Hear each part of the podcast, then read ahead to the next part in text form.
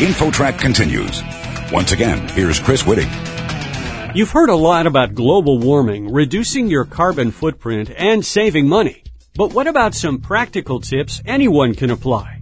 InfoTrack's Roy Mackey is here with more. Roy? Thanks, Chris. Our guest is Jeff Deyette. He's a senior energy analyst for the Union of Concerned Scientists and one of the co-authors of a book called Cooler, Smarter, Practical Steps for Low Carbon Living. I think most people would be surprised at how much pollution that they are personally responsible for. Tell us the stats on that. Well, when it comes to carbon dioxide emissions or climate greenhouse gases, each American is responsible for, on average, about 21 tons of CO2 emissions per year. That works out to about 115 pounds per day. Wow. What is the bulk of that coming from? Well, the bulk of those emissions come from four separate categories. How you get around, transportation, the energy that you use in your home, both for heating and cooling and electricity used to power major appliances or electronics, what you eat, and the fourth category is the broad one, what we call stuff you buy, the non-food items that you purchase on a day-to-day basis. And basically, you and your team examine the climate impacts of all kinds of consumer decisions, right? Yes.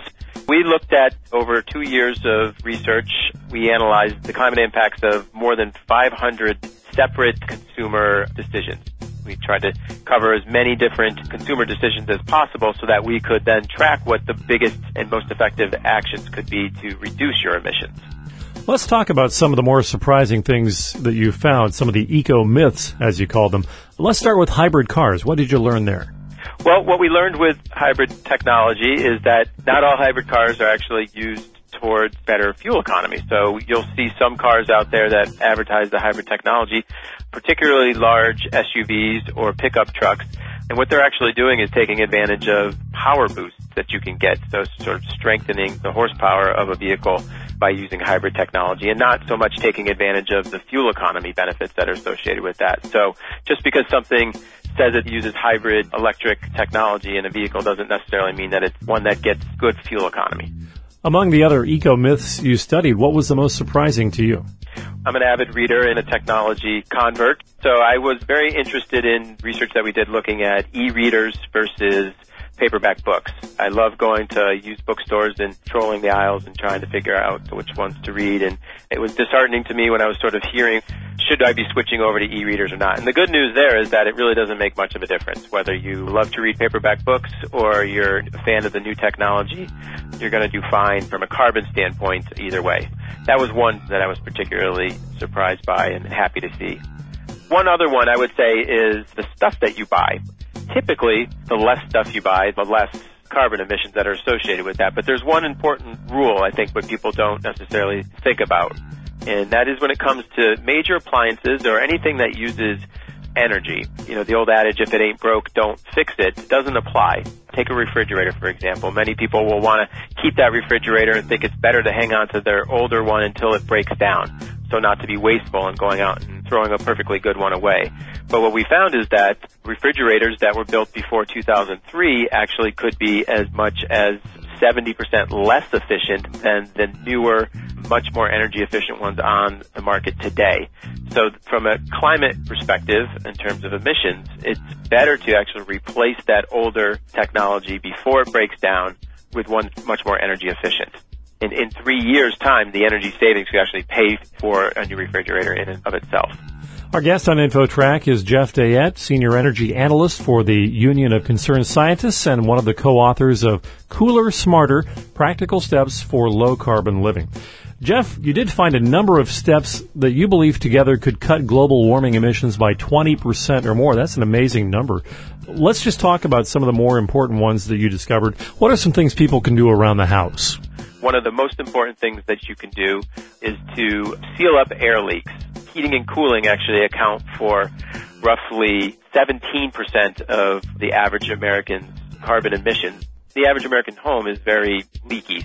As much as 25% of the heat that our furnaces generate in the wintertime or that our homes gain in the summertime while we're trying to cool them actually escapes through all of the leaks in your attic and your windows, doors, lots of cracks in ceilings and walls and, and whatnot. And so all those air leaks actually add up to the equivalent of leaving a window in your home wide open all year round.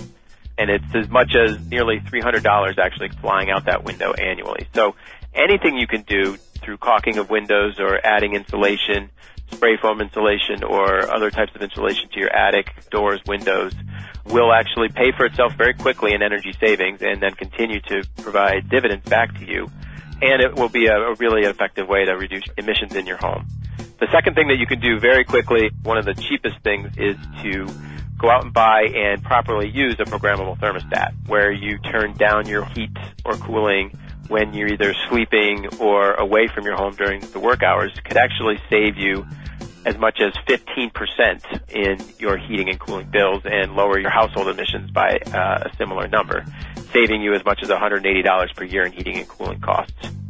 Jeff, looking at your research for this book as a whole, is there one thing that just jumps out that you did not expect, something that, you know, was surprising to you?